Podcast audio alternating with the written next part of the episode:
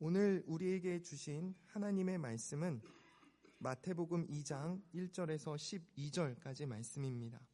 마태복음 2장 1절에서 12절까지 말씀입니다. 마태복음 2장 1절에서 12절까지의 말씀 한 절씩 교독하도록 하겠습니다. 헤롯 왕 때에 예수께서 유대 베들레헴에서 나심에 동방으로부터 박사들이 예루살렘에 이르러 말하되 유대인의 왕으로 나신 이가 어디 계시냐? 우리가 동방에서 그의 별을 보고 그에게 경배하러 왔노라 하니 헤롯 왕과 온 예루살렘이 듣고 소동한지라. 왕이 모든 대제사장과 백성의 서기관들을 모아 그리스도가 어디서 나겠느냐 물으니 이르되 유대 베들레헴이오니 이는 선지자로 이렇게 기록된 바 또 유대 땅 베들레헴아 너는 유대 고을 중에서 가장 작지 아니하도다. 내게서 한 다스리는 자가 나와서 내 백성 이스라엘의 목자가 되리라 하였음이니이다. 이에 헤롯이 가만히 박사들을 불러 별이 나타난 때를 자세히 묻고 베들레헴으로 보내며 이르되 가서 아기에 대하여 자세히 알아보고 찾거든 내게 고하여 나도 가서 그에게 경배하게 하라. 박사들이 왕의 말을 듣고 갈새 동방에서 보던 그 별이 문득 앞서 인도하여 가다가 아기 있는 곳 위에 머물러 서 있는지라. 그들이 별을 보고 매우 크게 기뻐하더라. 집에 들어가 아기와 그의 어머니 마리아가 함께 있는 것을 보고 엎드려 아기께 경배하고 보배합을 열어 황금과 유향과 몰약을 예물로 드리니라. 그들은 꿈에 헤롯에게로 돌아가지 말라 지시하심을 받아 다른 길로 고국에 돌아가니라. 아멘. 잠시 기도하겠습니다. 존귀하신 아버지 하나님, 또 한 해의 마지막 주일 예배로 주님께 나아올 수 있도록 은총 허락하신 감사합니다. 이곳이 생명의 자리인 것을 주님 앞에 고백합니다. 우리를 예배를 통해서 살리시고 또 예배자로 불러주시며 하나님께 더욱더 온전한 예배자가 되도록 삶을 이끌 수 있도록 도우신 하나님을 송축합니다. 이 예배 가운데 하나님 좌정하여 주시사 예배 공동체로 옆에 있는 귀한 지체들을 불러 모아주신 하나님을 찬양하며 우리가 온 마음을 다해 주님께 가까이 가는 하나님을 경험하고 만나며 주님으로 충만해지는 귀한 시간 될 수 있도록 주의 역사에 주시옵소서. 부족한 종 한 해 동안 이 강단을 지키며 또 사랑하는 동역자들과 함께 진리의 통로가 되기를 힘썼습니다. 미흡한 종들을 주께서 긍휼히 여겨주심을 감사하며 이 시간도 말씀에 정결하고 담대하며 겸손한 통로가 될 수 있도록 주의 역사에 주시옵소서. 예수 그리스도 이름으로 간절히 기도드리옵나이다. 아멘. 한 해 동안 예배의 자리를 지켜오신 모든 사랑하는 성도님들께 진심으로 감사의 말씀을 드립니다. 그렇지만 우리가 예배의 자리를 지킨 게 아니라 사실상은 예배가 우리를 지켜온 줄로 믿습니다. 1930년대 영국의 대표적이고 급진적인 시인이었던 W.H. 오든이라는 작가가 그의 시에서 동방 박사들의 선언을 이렇게 표현한 바가 있습니다. 오 우리의 끝없는 여행은 이제 끝나는도다. 오 우리의 끝없는 여행은 이제 끝나는도다. 그러나 저는 오늘 본 말씀 마태복음 2장 1절 12절을 해석하면서 동방 박사의 여행은 끝난 것이 아니라 사실은 시작되었다라고 이해하게 되었습니다. 그것이 오늘 설교의 제목을 우리의 여행은 이제 시작되는도다라고 짓게 된 배경입니다. 오늘 예배는 한 해의 마지막 주일 예배입니다. 한 해의 여행이 끝나는 오늘 동방박사의 새롭게 시작되는 여행을 나눌 수 있게 된 이 작은 우연이 저는 무척 즐겁고 감사합니다. 2장 1절과 2절은 동방박사들의 도착과 질문을 기록하고 있습니다. 헤롯 왕 때 예수께서 유대 베들레헴에서 나심에 동방으로부터 박사들이 예루살렘에 이르러 말하되 유대인의 왕으로 나신 이가 어디 계시냐? 우리가 동방에서 그의 별을 보고 그에게 경배하러 왔노라. 헤롯 대왕은 주전 37년에서 주전 4년까지 유대를 통치했습니다. 박사들이 예루살렘에 도착했을 때 예수님께서는 탄생하신 후 최대 2년이 지난 시점이었을 것으로 보입니다. 호적을 하러 나사렛에서 베들레헴으로 왔던 마리아와 요셉은 누가복음 2장 21절 38절을 보게 되면 성전에 아기 예수를 봉헌한 후에도 나사렛으로 돌아가지 않고 베들레헴에서 계속 거주했습니다. 그 후 헤롯의 추적을 피해 애굽으로 갔다가 나사렛에서 거주를 하게 된 것으로 보입니다. 이 동방 박사들이 어느 나라에서 왔는지 학자들은 대개 4개의 나라들을 거론합니다. 그 나라들은 아라비아, 바벨론, 페르시아, 이집트 등입니다.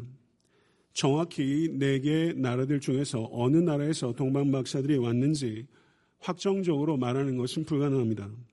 그렇지만 학자들은 의견을 일치하기를 바벨론과 아라비아에서 왔을 것이다 이렇게 주장합니다.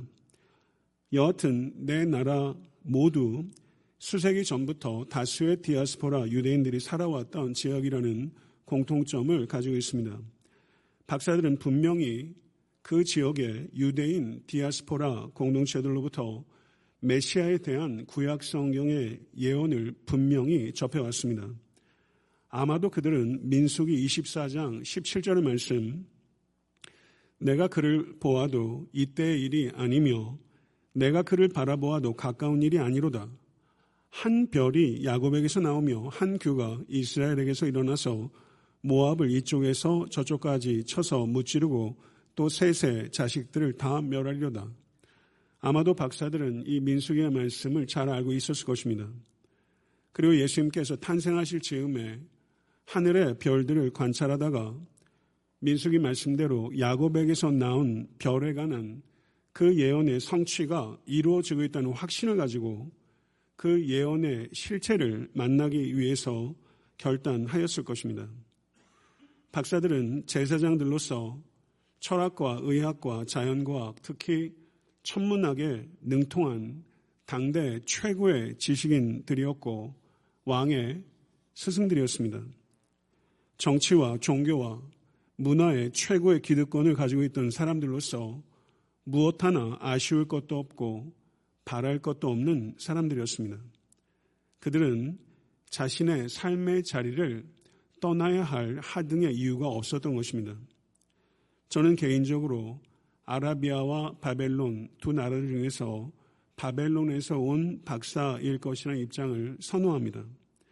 만약에 이 박사들이 바벨론에서 왔다면 바벨론에서 예루살렘까지의 직선거리가 약 800km입니다. 그러나 당시의 지형을 고려할 때 보행거리가 적어도 2000km를 상회했을 것이다 라고 보여집니다. 아마도 몇 개월에 걸쳐서 여행한 끝에 예루살렘에 힘겹게 도착하였을 것입니다. 성도 여러분, 만약에 여러분들이 이 박사들의 가족이었다고 한번 가정해 보십시오. 남편이자 아버지가 바벨론을 떠나서 예루살렘으로 베들레헴으로 별 하나를 의지해서 이렇게 길고 위험한 여행을 한다고 했을 때 어느 가족이 그것을 좋다고 했겠습니까? 아버지와 남편의 무책임하고 무모한 여행은 지극히 이기적인 여행이라고 성토했을 것입니다. 사실 가족들만 이해 못한 것이 아니라 박사 자신도 내가 왜 이 여행을 해야 하는지 할 것인지에 대해서 충분히 납득하고 시작된 여행은 아니었을 것이라고 생각합니다. 그렇지만 박사들은 누구보다도 이성적인 사람이었지만 자신들의 이성과 욕망을 송두리째 내려놓게 만드는 이 두렵고 거부할 수 없는 이상한 신비한 힘에 이끌려서 어쩌면 다시 바벨론과 가족들에게로 되돌아오지 못할 수도 있는 이 위험천만한 여행을 단행하기로 결단하였을 것입니다. 사랑하는 성도 여러분, 만약에 우리가 동방 박사들이었다면 우리들은 이 무모한 여행을 시작할 수 있었을까요? 이 질문을 가지고 우리가 본문 안으로 들어와 보도록 하겠습니다. 별 하나 의지해서 가는 여행이 편할 리가 없습니다. 내비게이션을 가지고 몇천 킬로를 가는 여행도 자동차로 가는 여행도 위험합니다. 그런데 자동차가 아니라 낙타를 의지해서 좋게 2,000km가 되는 비포장도를 여행하는 것 얼마나 위험한 일이었겠습니까? 분명히 낙타가 수도 없이 퍼졌을 것입니다. 사막길 한가운데 낙타가 누워버리고 간신히 도닥이면서 갔던 마부들과 인부들은 더 이상은 못 참겠다는 듯이 서심없이 욕지거리를 해댔을 것입니다. 밤에 토막잠을 자고 있는 이 박사 뒤통수에 대고 이 박사들은 바보짓을 하고 있는 거야 라고 푸념과 저주를 쏟아내는 사람들도 있었을 것입니다. 성미 깊은 몇몇 사람들은 술과 여자를 찾아서 몇 푼의 돈을 훔쳐서는 도망을 치기도 했을 것입니다. 심지어 진꾼들이 언제 강도로 돌변할지도 모르는 두려움과 박사들은 싸울지도 모릅니다. T.S. 엘리엇이 쓴 메자이에 있는 시의 내용들을 제가 서술 형태로 바꾼 것입니다. 충분히 이런 상상을 우리가 해야 될 가치가 있다고 여겨집니다. 성도 여러분, 우리가 상상하기 어려운 혹독한 여정이었을 것입니다. 박사 자신들도 수도 없이 이 여행을 포기하고 싶은 유혹과 싸웠을 것입니다. 그렇지만 성도 여러분, 정말 어쩔 수 없는 여행이 돼버린 것입니다. 돌이키기엔 너무 멀리 와버렸습니다. 희미하게 보이고 때로는 아예 보이지 않는 그 위태로운 별빛이 그 이상한 힘이 더욱더 강력하게 이 박사들을 끌어당긴 것입니다. 그리고 어느 순간 박사들은 서로 길에서 죽는다 할지라도 이 여행을 돌이킬 수 없다는 것을 진실로 받아들이게 된 것입니다. 박사들이 바벨론 비타르의 아름다운 궁전과 풍성한 음식과 안락하게 이를 데 없는 침대와 따뜻한 목욕물에 대한 향수조차도 추위 속에 얼어붙게 해달라고 울부짖기 시작할 무렵 별은 마침내 멈추어 섰습니다. 예루살렘에 도착한 박사들은 유대인의 왕으로 나시니가 어디 계시냐라고 탐문하기 시작합니다. 이 소문이 금방 헤롯에게 전달됩니다. 헤롯 왕과 예루살렘에 두루 이 소문이 들려서 큰 소동이 벌어졌습니다. 헤롯은 유대인과 이두메인의 혼혈로서 로마의 아우구스투스 황제가 보위에 오르는데 정치적으로 군사적으로 결정적인 원조를 한 대가로 어거스투스로부터 유대인의 왕이라는 칭호를 하사받았던 사람이었습니다. 그런데 정작 유대인들은 이 반유대인 반이두메인인 이 헤롯을 왕으로 결코 인정하지 않았고 로마 정권보다 이 헤롯 정권을 유대인들은 더 증오했습니다. 헤롯은 이렇게 혈통적으로도 그리고 왕권에 있어서도 정통성이 없었기 때문에 극도로 예민한 사람이었고 정권의 안정을 위해서 심지어 자신의 아내 미리암과 어머니 알렉산드라 그리고 장남 안티파터와 아리스토빌루스라는 두 아들까지 죽여버릴 정도로 정치적으로 이 헤롯 대왕은 대단히 비정한 사람이었습니다. 그래서 로마 황제 어거스투스는 이런 말을 했습니다.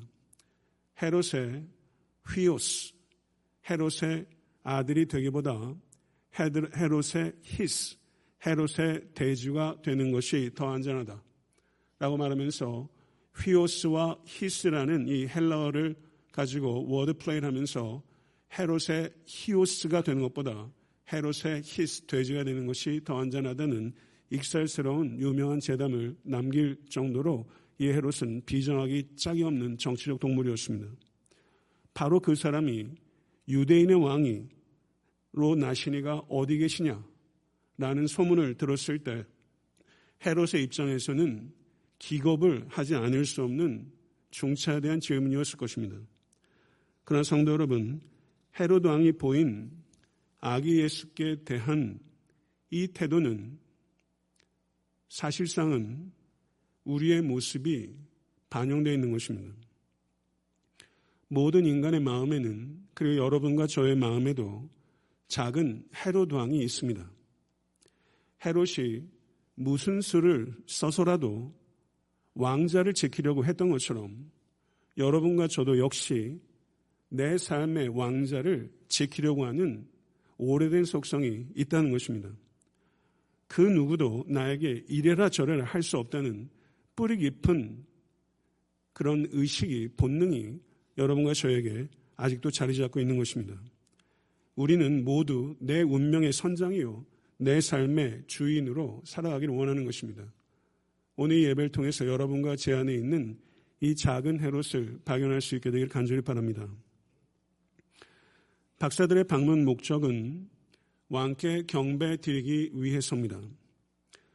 여기서 경배하다라고 번역되고 있는 헬라어가 프로스코네오라는 동사인데요. 이 프로스코네오라는 동사가 종교적인 문맥에서는 예배하다라는 번역을 할 수 있습니다. 그래서 거의 대부분의 영어 번역에서는 worship이라고 번역하고 있습니다. 그런데 이 프로스코네오가 단순하게 고개를 숙이거나 무릎을 꿇거나 경의를 표현한다라는 의미로도 쓰일 수 있습니다. 여기에서 이들이 프로스코네오한 것이 어떤 의미인지를 정확하게 알기는 매우 미묘한 부분이 있는 것입니다. 동방 박사들이 과연 어느 정도로 예수 그리스도의 정체성과 사역에 대해서 이해하고 있었을까에 대해서는 많은 학문적인 논란이 있는 것입니다. 그렇지만 이들의 방문이 단순하게 아기 예수께 경의를 표현하기 위해서 방문한 것은 아님에 틀림없습니다. 여기에서 중요한 것은 이 동방 박사들이 방문하고 예수께 경배한 그들의 행위는 그들이 의도했던 것보다는 훨씬 더 중요한 의미가 있었던 것입니다. 이사야서 60장 1절부터 7절의 말씀을 한번 다 같이 보도록 하겠습니다. 이사야서 60장 1절에서 7절의 말씀.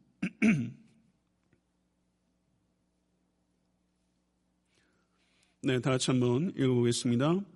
일어나라, 빛을 발하라. 이는 내 빛이 이르렀고 여호와의 영광이 내 위에 임하였음이니라. 보라, 어둠이 땅을 덮을 것이며 캄캄함이 만민을 가리려니와 오직 여호와께서 내 위에 임하실 것이며 그의 영광이 내 위에 나타나리니 나라들은 내 빛으로 왕들은 빛이는 내 광명으로 나아오리라. 내 눈을 들어 사방을 보라. 무리가 다 모여 내게로 오느니라. 내 아들들은 먼 곳에서 오겠고 내 딸들은 안기어 올 것이라. 그때 내가 보고 기쁜 빛을 내며 내 마음이 놀라고 또 화창하리니 이는 바다의 부가 내게로 돌아오며 이방 나라들의 재물이 내게로 옴이라.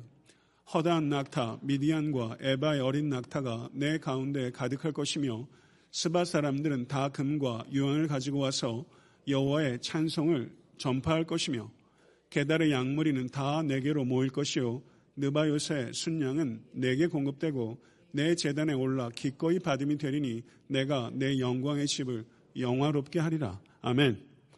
성도 여러분, 대표적으로 이사야서 60장 1절 이하의 이 말씀들, 열방이 예루살렘으로 모여들고 예물을 바치게 될 것이라는 이사야의 이 예언의 말씀이 아기 예수의 탄생으로 성취되기 시작한 것입니다.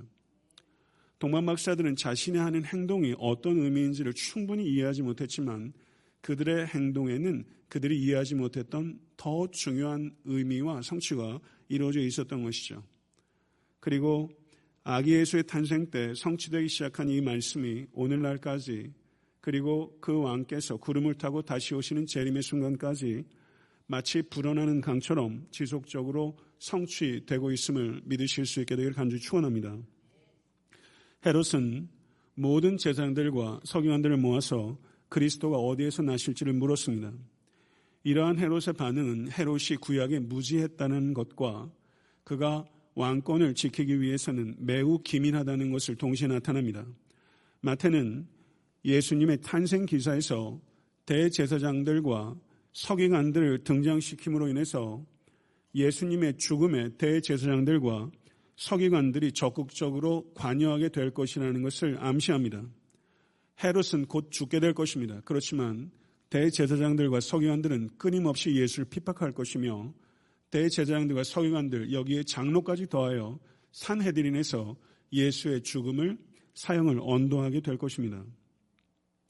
대제사장들과 서기관들은 미가서 5장 2절의 말씀 미가서 5장 이전의 말씀, 잘 아시는 말씀이시죠? 제가 읽겠습니다. 베들레헴 에브라다야, 너는 유다 족속 중에 작을지라도 이스라엘을 다스릴 자가 내게로 나올 것이라. 그의 근본은 상고의 영혼에 있느니라. 아멘. 미가의 예언은 예수님께서 탄생하시기 700년 전입니다. 700년이라는 시간을 통해서 하나님께서는 마치 오케스트라의 마에스트로이신 것처럼 한 치의 오차도 없이 역사를 지휘하셨고 메시아의 베들레헴 탄생이라는 약속을 성취하신 것입니다. 믿으십니까? 700년이라는 세월입니다. 사랑하는 성도 여러분, 역사의 마에스트로이신 거룩하신 하나님께서 여러분과 저의 삶도 섭리로 지휘하고 계시다는 것을 진실로 믿으실 수 있게 되기를 축원합니다. 그런데 대제사장들과 서기관들은 박사들을 따라 베들레헴에 가지 않습니다. 예루살렘에서 베들레헴까지 거리가 8km입니다. 날씨가 좋으면 좋게 육안으로 볼 수 있는 거리입니다. 그런데 동방 박사들은 바벨론에서 베들레헴까지 수천 킬로를 오는데 정작 유대 종교 지도자들은 8km를 못 가는 것입니다. 이것이 어느 시대를 막론하고 소위 종교인들이 빠질 수 있는 특징적인 위험 가운데 하나입니다. 이것이 여러분과 제가 빠질 수 있는 위험이라는 것입니다. 동방 박사들이 성경에 대한 지식은 희박하지만 그들은 그 희박한 성경 지식을 어떻게 해서든 순종하려고 했던 사람이고, 대제사장들과 서기관들은 성경 지식은 해박하지만 아무것도 순종하지 않는 사람입니다. 사랑하는 성도 여러분, 저를 한번 따라해 보시죠. 지식은 결코 순종을 대체할 수 없다. 지식은 결코 순종을 대체할 수 없는 것입니다. 7절과 8절은 헤롯의 기만적인 음모를 기록하고 있습니다. 제가 읽겠습니다. 이에 헤롯이 가만히 박사들을 불러 별이 나타난 때를 자세히 묻고 베들레헴으로 보내며 이르되, 가서 아기에 대하여 자세히 알아보고 찾거든 내게 고하여 나도 가서 그에게 경배하게 하라. 헤롯이 별이 나타난 때를 자세히 물은 것은 그가 베들레헴에 있는 아기 예수님과 비슷한 또래의 아이들을 죽이는 계획으로 곧 발전될 것입니다. 헤롯이 병사들을 왜 따라 보내지 않았을까요? 헤롯은 확신했기 때문입니다. 박사들이 다시 돌아와서 아기 예수가 어디 있을 것이라고 확신했기 때문이죠. 이 헤롯의 생각은 사실 틀린 게 아니었습니다. 그렇지만 하나님께서 개입하실 거라는 것을 헤롯은 계산하지 못했던 것이죠. 성도 여러분, 예수 그리스도께서 이 땅에 오심은 그의 생애 처음부터 모든 사람들을 두 부류로 반드시 나누게 됩니다. 예수님은 한 부류는 증오와 무관심으로 가득 차 있는 사람들이 있고, 한 부류는 환영과 찬송으로 충만한 사람들입니다. 헤롯과 종교 기득권자들의 반응은 하나님의 아들 예수 그리스도께서 이 땅에 인간의 몸을 입으시고 오셨다는 큰 기쁨의 소식이 모든 사람에게 환영받는 진리는 아니라는 것을 말해주는 것입니다. 현 시대에도 아기 예수님께 증오와 무관심으로 반응하는 수많은 헤롯과 대제사장들과 서기관들이 있습니다. 그것에 대해서 경악하지 않으실 수 있게 되기를 바랍니다. 같이 한번 읽어보겠습니다. 9절 11절 한번 읽어보시죠. 여기 보게 되면 이때 예수님은 아장아장 걷는 2살 미만의 아이였을 것입니다. 탄생하신 직후는 아니라는 것이죠. 요셉이 살고 있던 집은 어느 집일까요? 예수님께서 태어나셨던 방이 없었던 사관은 아닙니다. 요셉은 아기 예수님을 성전에 봉헌한 후에 이 예수님을 키울 장소로 나사렛을 택하지 않고 베들레헴을 선택했고, 그리고 그곳에서 일정 기간 동안 살았던 것입니다. 그리고 그렇게 하기 위해서 거주할 수 있는 그런 안정적인 거처를 마련했고, 바로 그곳에 동방 박사가 온 것이죠. 별이 멈춘 것을 보고서 동방 박사들은 가장 크게 기뻐하고 기뻐했다, 이렇게 표현하고 있습니다. 가장 크게 기뻐하고 기뻐했다. RSV 영어 번역이 헬라어 번역을 가장 충실하게 번역하고 있는데요, RSV 번역을 보니까 They rejoiced exceedingly with great joy 이렇게 번역했습니다. They rejoiced exceedingly with great joy. Rejoice라는 말과 joy란 말은 사실은 같은 말이죠. exceedingly라는 말과 great이라는 말도 사실은 동의어입니다. 마태는 서툴게 느껴질 정도로 동의어를 반복해서 의도적으로 표현하면서 이 동방 박사들이 기쁨이 얼마나 큰 것이었는지를 마태는 전달하고자 한 것입니다. 이방인이었던 동방 박사들에게 있었던 이 great joy가 정작 메시아를 기다려왔던 유대인들에게는 없었습니다. 몇 세대를 거쳐서 기다려온 메시아가 탄생했다면 이방인들보다 유대인들이 더 기뻐해야 했는데 헤롯과 유대인들은 예배하지 않고 소동했고 이방인들이었던 동방박사들은 기뻐하며 예배했던 것입니다. 사랑하는 성도 여러분, 한 해의 마지막 주일 예배를 드리면서 정말 이 예배를 통해서 우리에게 great joy가 있었는지 exceedingly 넘치도록 솟아 넘치는 그런 기쁨이 여러분의 예배 가운데 있었는지, 사랑하는 성도 여러분, 만약에 그것이 없다면 그 예배의 감격과 기쁨이 여러분에게 회복될 수 간절히 바랍니다. 예배를 통해서 무엇을 느끼려고 하지 마시고 예배를 통해서 하나님을 경험하십시오. 그러면 놀라운 기쁨이 여러분의 삶의 형편이 어떠하든지 영혼 깊숙한 곳에서 솟구치는 것을 경험하게 될 줄로 믿습니다. 동방박사가 집에 들어가 아기와 그 모친 마리아에 함께 있는 것을 보고 아기께 경배했다 이렇게 말하고 있습니다. 아기와 그 모친 마리아 이렇게 표현하고 있어요. 한번 보세요. 2장 11절에 13절에 14절에 20절과 21절에 무려 5번이나 아기와 그의 모친이라고 표현하고 있습니다. 아기와 그의 모친 5번이나 아기와 그의 모친, 여기엔 마태의 의도가 있는 거예요. 유대인들은 절대 자녀들을 어머니와 같이 소개하지 않습니다. 아기와 그의 부친이라고 해야 돼요. 그런데 마태는 의도적으로 아기와 그의 모친, 아기와 그의 모친 5번이나 반복하면서 우리에게 전달하려고 하는 게 있어요. 뭘까요? 아기 예수님은 하나님의 성령으로 잉태된 하나님의 아들이라는 것을 강조하는 것입니다. 이것을 강조하기 위해서 아기와 그의 모친이라는 말을 강조하고 있는 거예요. 예수님의 신적 기원을 강조하기 위한 신학적 의도가 여기 있는 것입니다. 예수님은 참 인간이시오 참 하나님이십니다. 믿으십니까? 여기서 간과해서는 안 되는 말이 11절에 또 있는데 아기께 경배하고라고 말하고 있어요. 아기께 경배하고, 마리아에게 경배하지 않았습니다. 아기께 경배했습니다. 마리아는 경의의 대상이지 경배의 대상이 아닙니다. 경배의 대상은 오직 하나님이십니다. 동방박사들은 황금과 유향과 몰약을 드렸어요. 이것이 도대체 어떤 의미일지 오래된 해석적인 역사가 있어요. 아마 여러분들도 이것에 대한 많은 설교를 들으셨을 거예요. 다 잊어버리셨죠? 황금과 유향과 몰약이 뭘 상징하는가? 마이클 그린이라는 좋은 학자가 있는데요. 그가 쓴 BST 마태복음 주석에 제가 너무 공감이 되는 깊은 통찰이 있었어요. 그의 이야기를 제가 전하겠습니다. 경청하십시오.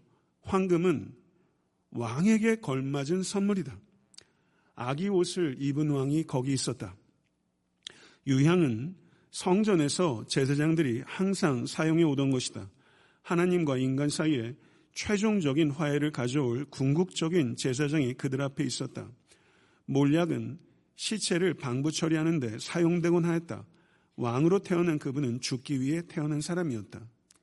이 세 가지 예물들을 통해 우리는 그분이 누구인지, 무엇을 하러 오셨는지, 그분이 지불하는 대가가 무엇인지를 알게 된다.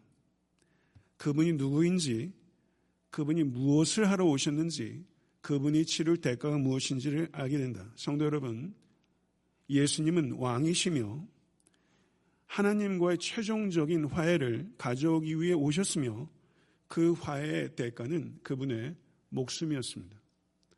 이것이 황금과 유향과 몰락에 담긴 의미예요.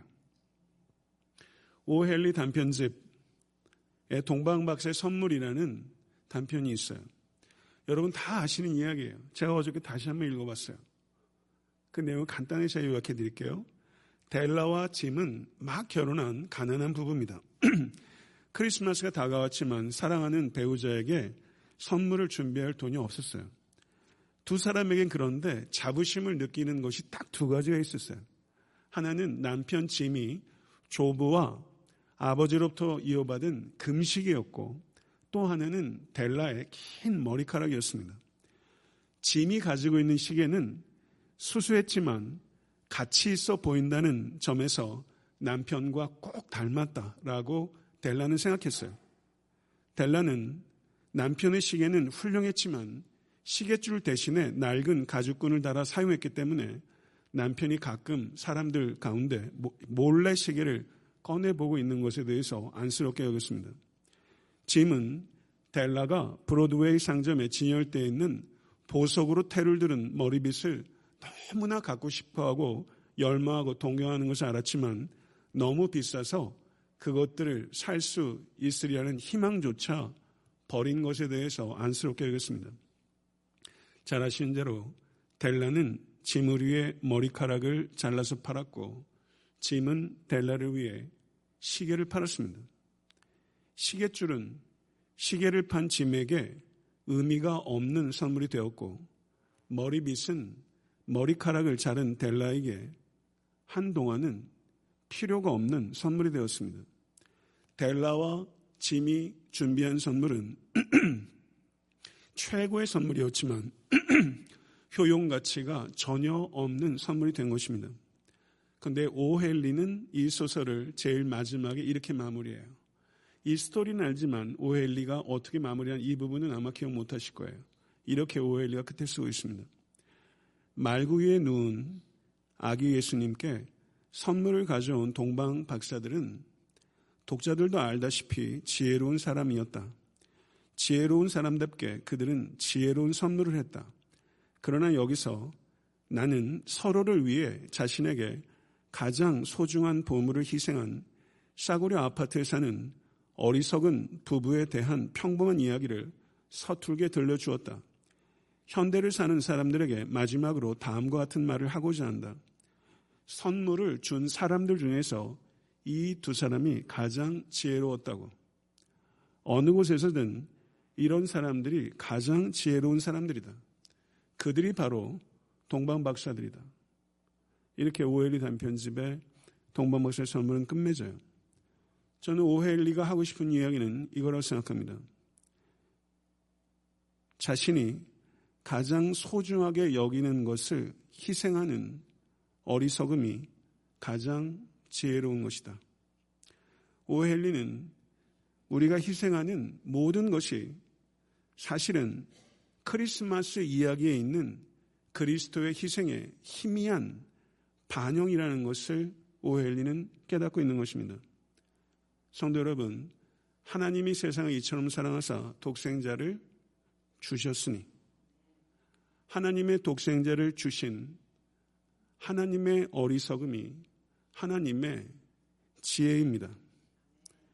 싸구려 아파트에 사는 이 어리석은 부부의 행위가 가장 지혜로웠던 것처럼 가장 소중한 독생자이신 예수를 우리에게 줘버리신 것이 하나님의 가장 지혜로운 행위라는 것이죠.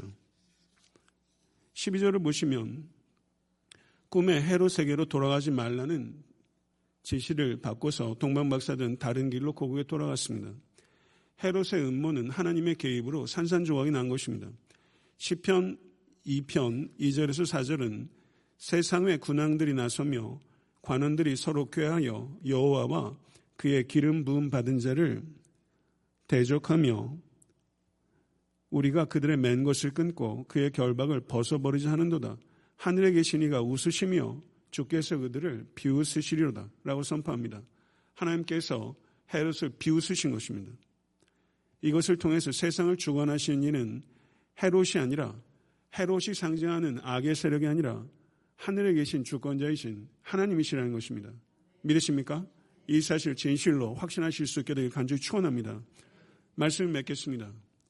사랑하는 성도 여러분, 동방 박사들이 바벨론으로 되돌아갔습니다. 바벨론으로 되돌아간 후에 동방 박사들은 어떻게 살게 됐을까요? 이것을 생각해 볼 필요가 있습니다. 이전에 그토록 안락했던 왕궁이 순례의 길보다 더 불편하게 느껴지진 않았을까요? 다른 신을 섬기는 일도 했던 제사장이었던 그들은 더 이상 그 일을 할 수가 없게 됐을 것입니다. 순례의 길을 마치고 돌아온 박사들은 이제 이교도들 한가운데서 순교자의 삶을 시작하게 되었을 것입니다. 그들의 여행은 막 시작된 것입니다. 바벨론으로 되돌아온 그들의 여행이 끝난 그 시점부터 그들의 진짜 여행은 시작된 것입니다. 그의 별을 따라 아기 예수께 갔던 동방 박사들은 이제 바벨론의 많은 영혼들을 예수께로 인도하는 별이 되어야 했습니다. 동방 박사들의 여정은 바로 별빛에 의지해서 여행을 시작했던 동방 박사들처럼 우리들은 참빛이신 예수 그리스도를 보고 신앙 여정을 시작한 시대의 동방 박사들입니다. 그들의 여정은 바로 여러분과 저의 여정인 것입니다. 동방 박사들의 변화된 삶은 여러분과 제가 꿈에도 갈망해야 하는 삶의 모습이 되어야 할 것입니다. 이 시대의 동방 박사들인 우리 모두를 서로가 축복하기를 원합니다.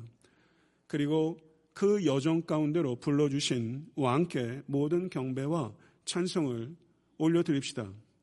자신에게 가장 소중한 것을 희생하는 어리석은 지혜자가 되어 예수 그리스도의 희생을 희미하게라도 반영하며 여행하는 동방박사가 되실 수 있게 되기를 오직 예수 그리스도 이름으로 간절히 축원합니다.